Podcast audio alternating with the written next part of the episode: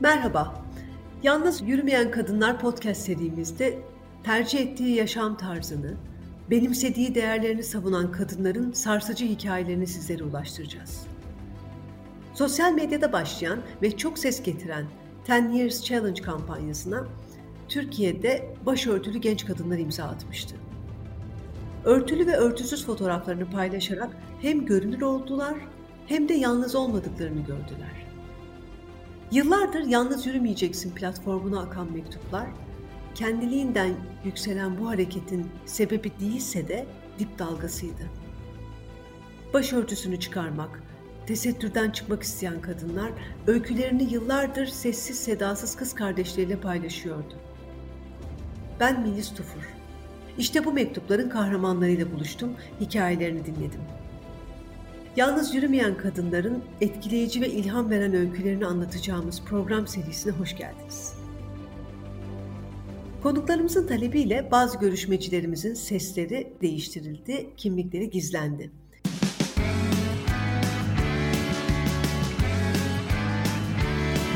Kulağınız bizde olsun. Kısa Dalga Podcast.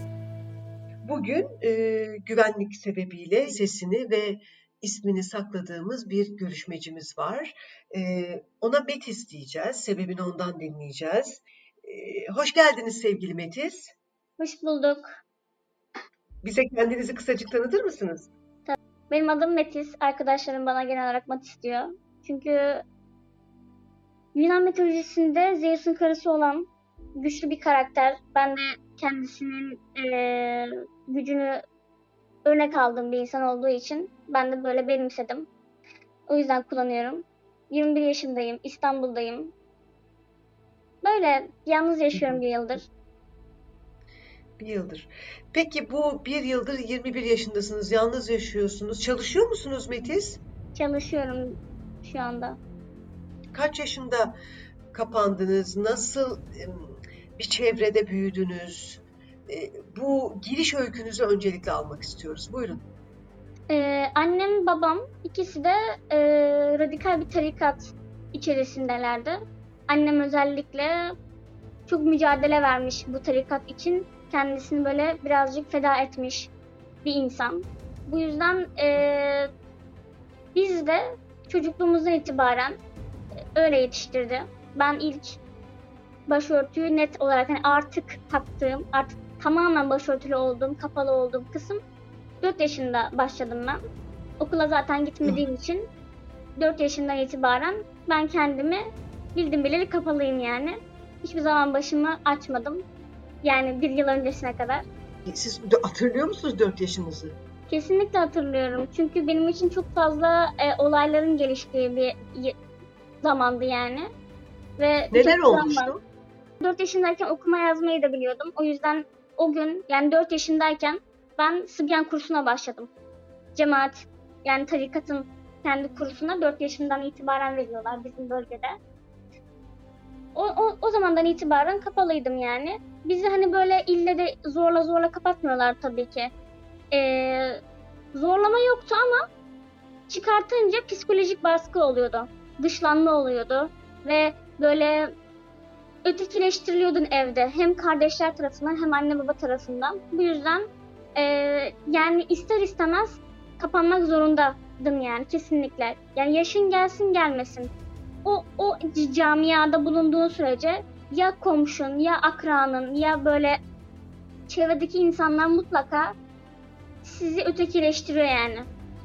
Özellikle bu bizim için aileden başladı. Sibyan okuluna gittiğinizi söylediniz. Orada ne eğitimi aldınız?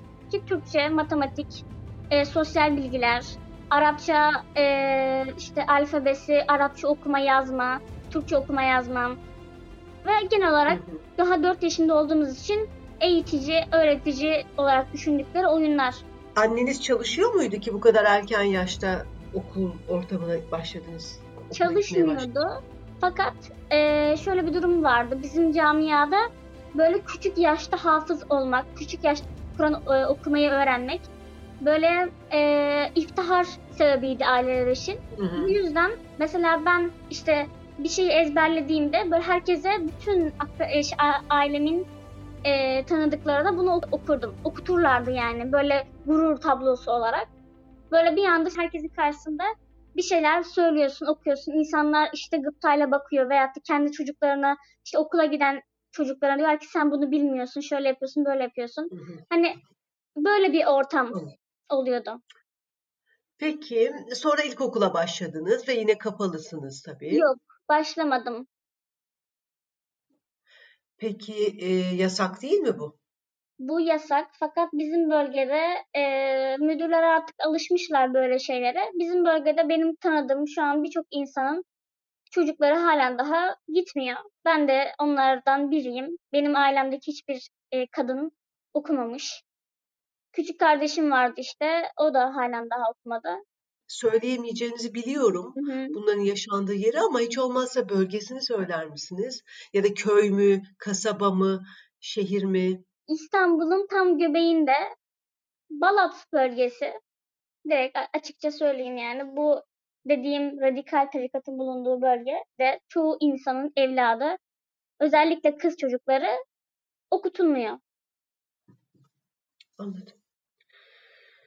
Evet, okumadınız. Oysa siz daha 4 yaşında okuma yazma öğrenmiştiniz. Ee, Kur'an öğrenmeniz ve yani dini bir çerçevede anladığım kadarıyla eğitim alabilmeniz için Sübyan Okulu'ndan başka bir şeye de vermediler sizi. Evet. Nasıl geçti o yıllar ee, sevgili Metis?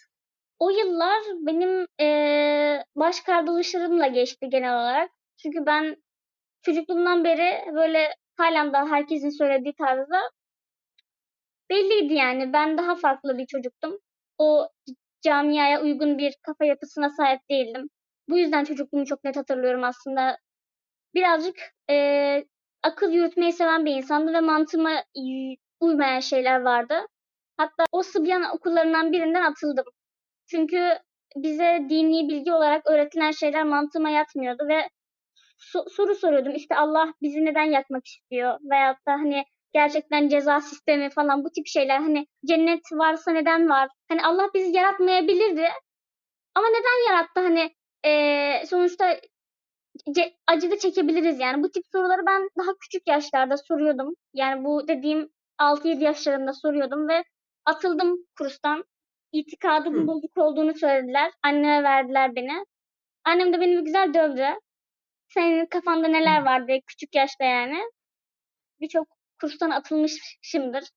Bu itikadi problemlerden dolayı aslında itikadi bir problem yok. Sadece kimsenin sorgulamadığı bölgeleri mi sorguladım o, o çevrede anlamadım ama çok da rekorum vardır yani 13-14 kurstan atılmışımdır. Şimdi bu çok enteresan tabii. Çok e, koyu dindar bir çevredesiniz. Bir yerden besleniyor olmanız gerekir ama değil mi? Yani sizi bu soruları sormaya iten bir dış faktör, ilginizi çeken başka bir bilgi kaynağı. Hatırlıyor musunuz o yılları?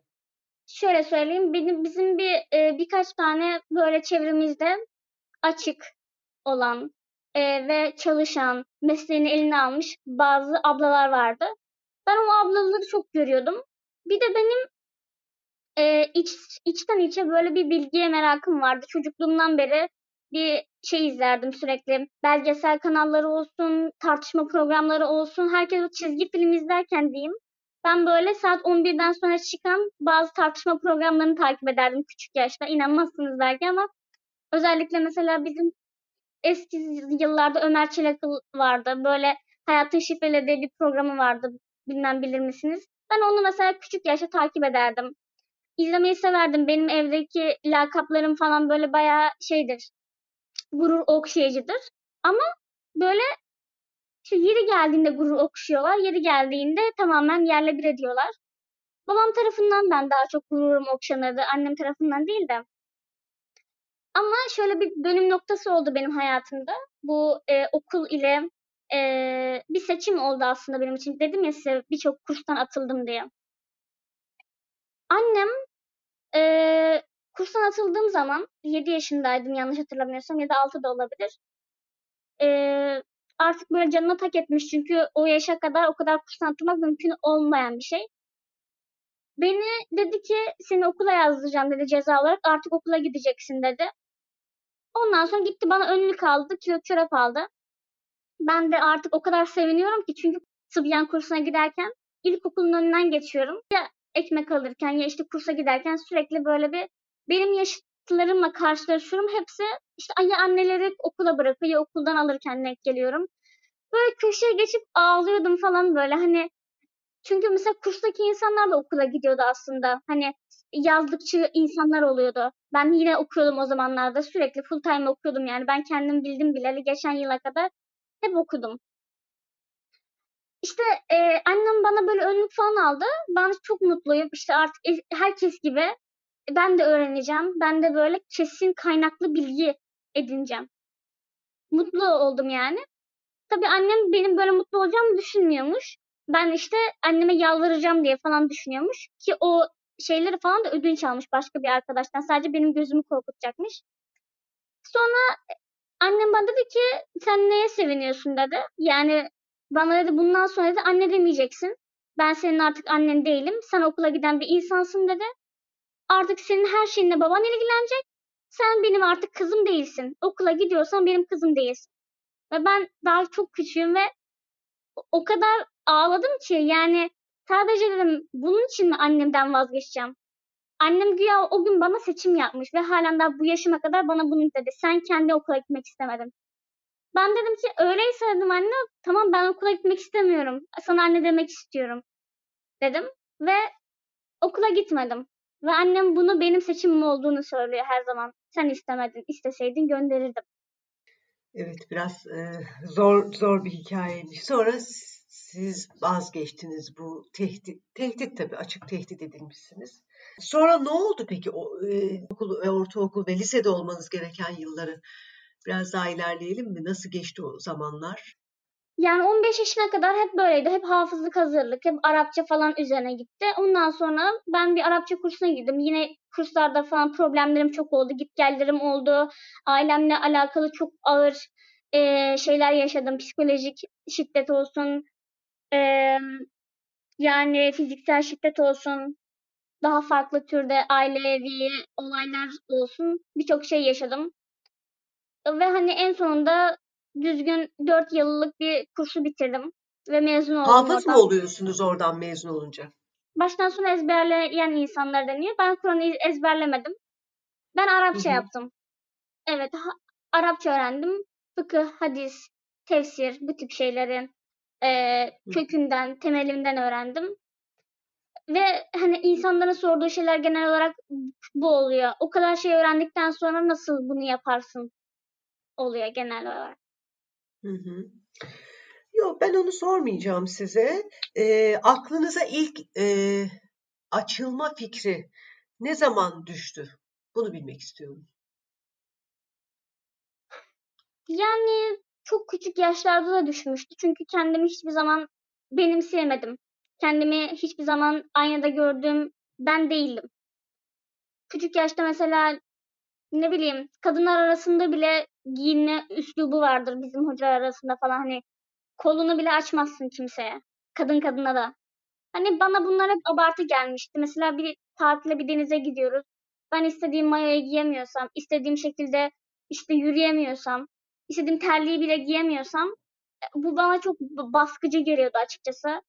Ve kadın kadınlar arasında olması beni zaten mantığıma yatı, yatmayan kısımdı ben de mantığıma yatmayan şeyleri genel olarak birer birer hayatımdan çıkarmaya meyilliyim. Ama ailevi aile olunca yani bu ve e, ailesinin tamamen kendisine muhtaç bir şekilde yetiştirmiş. Okula göndermemiş, sana özgüven sağlamamış, tek başına otobüse bindirmemiş, markete yollamamış, evden çıkartmamış, insan yüzü görmemişsin. E, böyle olunca özgüven olarak çok yıkık bir oluyorsun. Yani yıkık bir insan oluyorsun. Yani halen daha oradaki insanların buna dayanmasının sebebi zaten hiçbir dayanakları yok. Ya evlenecekler, çıkacaklar ya da orada ya da intihar edecekler ya da orada devam edecekler yani yaşamaya. Ben de bu yüzden e, işte bundan daha özgüvensiz yaşlarımda 20 yaşından önceki yaşında yani bir 16 yaşında bir 15 yaşında bir kopma noktaları yaşadım. Bu artık ailemden aileme karşı kendi e, düşüncelerimi, açılmak istememi, daha farklı isteklerimi, okuma isteğimi bir türlü benimsetemedim onlara ve kendimden Artık vazgeçtim. Ben dedim kendi istediğim bir hayatı yaşamıyorsam kendi hesabını vereceğimi bana öğrettikleri hayatı kendim kararlarını veremiyorsam o zaman ben de bu hayatı yaşamak istemiyorum. Ki bizim çevrede çoğu insan ya intiharın eşiğinde ya intihar etmiş ya da etmek istiyor yani. Öyle mi? Çok mu yaygın intihar e, teşebbüsü? Çok yaygın, çok yaygın. Ama işte ben de birkaç hani bir kere çok net bir şekilde çizgimi çizerek denedim ama olmadı. Sonrasında zaten ben e, benim arkadaşım, en yakın arkadaşım intihar etti. Sonra bende bir kopma noktası yaşandı. E, ondan sonra hayata olan bakış açım çok değişti. Geçen yıl işte ben evden ayrıldım. Ondan önceki yıl arkadaşım intihar etti. Bana çok ağır geldi. Çünkü tek yakın arkadaşımdı. Ve sizinle aynı sebepten mi? O da mı bu çevre baskısı, Kesinlikle. kapanma... Hmm. Ve vefat etti. Öyle mi gencecik yaşında? Gencecik yaşında 21 yaşındaydı o da. Benim şu anki yaşındaydı. Ve çok güzel bir insandı. Onun ailesi ona çok ağır baskılar yaptı. Yani çok ağır şeyler yaptı. O yüzden o da dayanamadı. Onun ruhu daha inceydi. O daha narin bir insandı. Öyle davranılmayı hak etmiyordu. Ve o da dayanamadı yani. Gitti bizi terk etti. Bağımsız, objektif, kaliteli haber. Kısa Dalga Medya. Bu olay sizin için bir dönüm noktası oldu anladığım kadarıyla. Daha e, yeni bir hayatınıza yeni bir sayfa açmanıza sebep oldu sanıyorum. Evet ve daha net gördüm artık her şeyi. Çünkü onun ardından konuşulan şeyleri duydum. Ailemin e, ona karşı olan bakış açısını gördüm. Annemin bana dediği şey şu oldu. Arkadaşın intihar etmeyi becerdi, sen beceremedin. Yani beni bile eğer hani onun istedikleri gibi olmadığım için beni bile intihara sürüklüyorlardı. Psikolojik baskının artık hani haddi hesabı gerçekten yoktu. Dayanılmaz bir noktadaydı yani. Annenizin söyleminden anladığım din evlatların da önüne geçmiş gibi görünüyor. Yanılıyor muyum? Yanlış mı algılıyorum? Hayır kesinlikle öyle ve din değil aslında tam olarak çarşaf. Kapalı olmamı da istemiyorlar. Benim çarşaflı olmamı istiyorlar. Sadece çarşaf giyme, yani çarşaf giymediğin sürece gözüme görünme. Sen bizim eee, evladımız değilsin yani. Ben diyor kendim o kadar mücadele ettim, size o kadar işte eee, işte çarşaflı kalın diye çok mücadele verdim siz nasıl bana ihanet dersiniz kendisine yediremiyor ve ölmemi yeğliyor. Hatta son e, mesajları da var.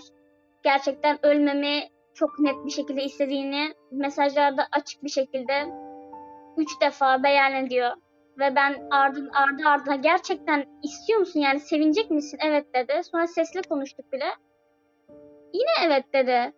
Ben hani artık e, psikolojik anlamda onu iyi görmüyorum.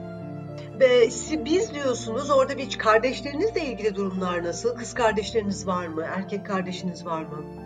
Var e, kardeşlerim. Onlar da aynı durumdalar. Erkekler zaten e, özgür. Okuyabilirler. Okula da gittiler. Kadınlar da zaten e, yani benim gibi olan hiç kimse yok evde. Biri annemin kopyası, biri zaten daha küçük. O da annem ve ablamı benziyor artık. Benim gibi bir radikal bir şey yok yani kimsede düşünce yok. Anladım. Ve birinci yılın, onu kaybettikten bir yıl sonra dediniz ki bu böyle yürümeyecek. Ne yaptınız? Orayı anlatır mısınız bize? Evden kopuş sürecinizi. Evden kopuş sürecim benim karantinada başladı. Ben evde artık eee, istenmeyen bir varlık olduğumu fark ettim. Kitap okuyorum, okula okumak istiyorum, öğrenmek istiyorum. İşte açık öğretmen devam etmek istiyorum. Aileme bunu söylüyorum. Bana işte çarşafla okuyamazsınız, ben çarşaf çıkartayım falan. Sonra şiddet görmeye başladım ben yavaş yavaş. Sonra en sonunda çok Fiziksel şiddet mi? fiziksel şiddet. Zaten Kimden? Annenizden mi, babanızdan mı? annemden. Ee, zaten hani psikolojik şiddet yıllardır olan bir şey. Yani artık benim ağlamadığım gün, e, ikileme düşüyorum sürekli. Kafamda bir sürü yol seçmem gerekiyor o yaşlarda falan böyle. Zaten karantinada böyle artık bir durgunluk geldi bana. Ben artık böyle bir adım geriden her şeyi böyle görüyordum. Yani daha bir gözlemlemeye başladım ailemi. Baktım bu böyle olmuyor. Çünkü benim evde e, artık ölmemi istediklerine kadar gitti. E, özgür irademin olmadığını fark ettim. Ve ama yine de dedim ki benim yine bir özgüvenim yoktu. Çünkü bir dayanağım yoktu. Böyle hani kör küçük evden ayrılıp sokaklara düşmek falan istemiyordum. Çünkü e, benim bir bilgim de yoktu. Devletin kadın sığınma evleri vesaire bu tip bir bilgim yoktu. O yüzden korkuyordum açıkçası. O yüzden para biriktirmek istiyordum. Bunun bir kararını aldım ben. Dedim ben bu ayede yapamayacağım. Bu beni çok zorluyor. Ya kendimden vazgeçeceğim ya da ailemden vazgeçeceğim. Dedim böyle böyle e, para biriktirmeye başladım. Sonra aile, annem e, çok ufak bir nedenden dolayı e, beni öldüresiye dövdü. Böyle artık boğazıma böyle abanıp boğazımı boğazımı böyle parçaladı diyeyim size. Daha Bu konularla mı ilgiliydi yine? Evet. Konudan dolayı bana darp etti ve artık son noktayı vurdu. Ben polis çağırdım ve evden ayrıldım. Hmm. Ve sığınma eline gittiniz. Evet. Anladım. Ee, çalış, e, iş buldunuz mu? Yani ilk başlarda iş bulamadım. Garsonluk yaptım. Birçok e, garsonluk yaptım. Günlük temizliğe gittim. Sekreterlik Hı-hı. yaptım en son. Şimdi de başka bir işle uğraşıyorum. Açıldınız mı bu arada? Açtınız mı? Başörtünüzü çıkardınız Polis, mı? Polisin beni aldı. O gün direkt açıldım. Ve ne hissettim biliyor musunuz? Ne hissettiniz? Evet. Sanki olması gereken buydu ve ben 10 yaşında yani 4 yaşından beri kapalıyım. 10 yaşında çarşaf giymişim. Hani çocuklu yine kolumu veyahut da yanağımı bile bir erkek veyahut da dışarıdan yabancı hiçbir insan görmemiş. Ama bir anda AVM'nin tuvaletine girdim, çıkarttım ve bir anda rahatladım. İnsanlar içinden geçerken hep bana bakıldığını böyle özgüvensiz hissederdim. Şu an öyle bir özgüvensizlik hissetmiyorum. O günde hiçbir şey hissetmedim. Çok özgür hissettim. Özellikle de rüzgar esince saçlarımın dibine değen rüzgarın soğukluğu çok iyi hissettiriyormuş. Ben yıllarca bunu hissetmeden yaşamışım. Bu çok kötüymüş. Bu arada anladığım şu ki siz dışarıdan bitirdiniz ilkokul, ortaokul, liseler, açık öğretim düşündüğünüze göre. Evet. Ee, açık öğretimden ilkokulu bitirdim. Ortaokula kaydoldum ama bir şey yap yani sınavlara falan gidemedim açıkçası. Çünkü okuyordum. Kursta okuduğum için hocalar bizi göndermiyorlardı sınavlara. Hafta sonu oluyordu. Özellikle çıkış saatimizi sınav bitme saatine ayarlıyorlardı kimse okumasın diye veya okuyan insanları görelim diye. Okuyan insanları dışlıyorlardı veya da kurstan atıyorlardı. Ee, bu yüzden ben de o sırada okuyamadım. Okuyamadığım için de böyle benim eğitimim çok geç kaldı. Şimdi lise bir bitirmeye çalışıyorum. Daha yeni kaydoldum. Bu kendini gerçekleştirme sürecinde destek aldığınız başka kadınlar oldu mu? Sizin bulunduğunuz çevrenin dışında.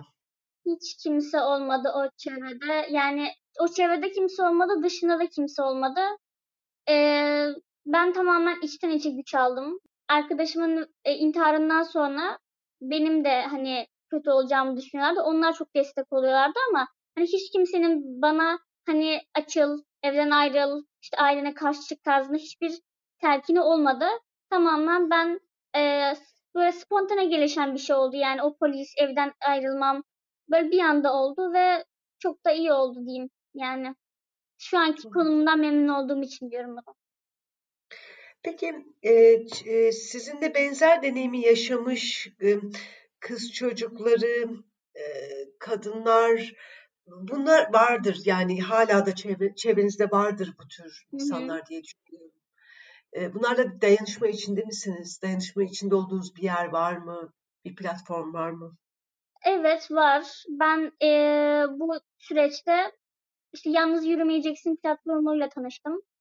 Oradaki kurucu arkadaşlar beni çok güzel yönlendirdiler ve beni çok iyi dinlediler. Çünkü hani dinlenmeye ihtiyacım olan bir dönemdeydim. Ee, bana çok destek oldular. Maddi manevi çok destek oldular gerçekten. Çok yardımcı oldular. Ve yalnız olmadığımı gerçekten hissettirdiler. Ee, meğersem ben hiç yalnız değilmişim. Birçok insan varmış böyle. Mutluyum. sizin yaşam öykünüze benzer öyküsü olan kadınlara, çocuklara, gençlere ne önerirsiniz? Korkmasınlar kimse. Çünkü ben mesela bilgim yoktu kadın sığınma evleri hakkında. Benim gittiğim kadın sığınma evi otel gibiydi açıkçası. Çok güzel bir konforu vardı. Ve tabii ki hiç kimsenin evi gibi değil. Fakat ben böyle bir imkan olduğunu bilseydim daha önce evden ayrılırdım. Çünkü çok e, ağır dönüm noktaları, ağır şiddetler yaşadım ve ben bunu yaşamayabilirdim. Onlar da yaşam, yani siz de yaşamayabilirsiniz kesinlikle. Sizin arkanızda e, devlet var yani. Özellikle İstanbul'daysanız. E, İstanbul içi için söylüyorum çünkü benim tecrübem sadece İstanbul içi. Yani yalnız olmak bu duyguları geriye atmanızı sağlıyor ama dediğim gibi platformlar, işte vakıflar, bu tip yerlerle organize e, bir kararlar alındığı zaman bence bir kere gelinen hayatta bu kadar acı ve bu kadar baskı altında olunmaması gerekiyor. Olmayın yani. Bir kadın başarabiliyor. Sizin hayalleriniz ne sevgili Metis? Ne yapmak istiyorsunuz bundan sonra? Bundan sonra işimde başarılı olmak istiyorum. Birkaç e, daha e, bir şeyler öğrenmek istiyorum. Kendime katmak istediğim bazı özellikler, yetenekler var mı diyeyim artık. Güçlü bir kadın olmak istiyorum. Böyle kendim e, her şeyin hesabını kendim yaptım. Herkesin hani her şeyi kendime verdiğim bir hayat istiyorum her hesabımı. Hı hı, hı. Öyle Özgür olmak istiyorum. Yurt dışına çıkmak istiyorum. Ekonomik anlamda güzel olan bir ülkeye gitmek istiyorum. Kadın hakları anlamında güzel olan bir ülkeye gitmek istiyorum. Şu anda yeterli e, miktarda birikimim olmadığı için bu bunu gerçekleştiremiyorum. Daha güzel bir ülke istiyorum. Bu ülkemiz çok güzel bir toprağa sahip, çok güzel bir konuma sahip. Evet, çok cennet gibi bir yer. Fakat eee, cehenneme çeviriyorlar. Ben artık bu ülkede olmak istemiyorum. Sevgili Metis, e, çok teşekkür ederim programa katıldığınız için. Ben teşekkür ederim.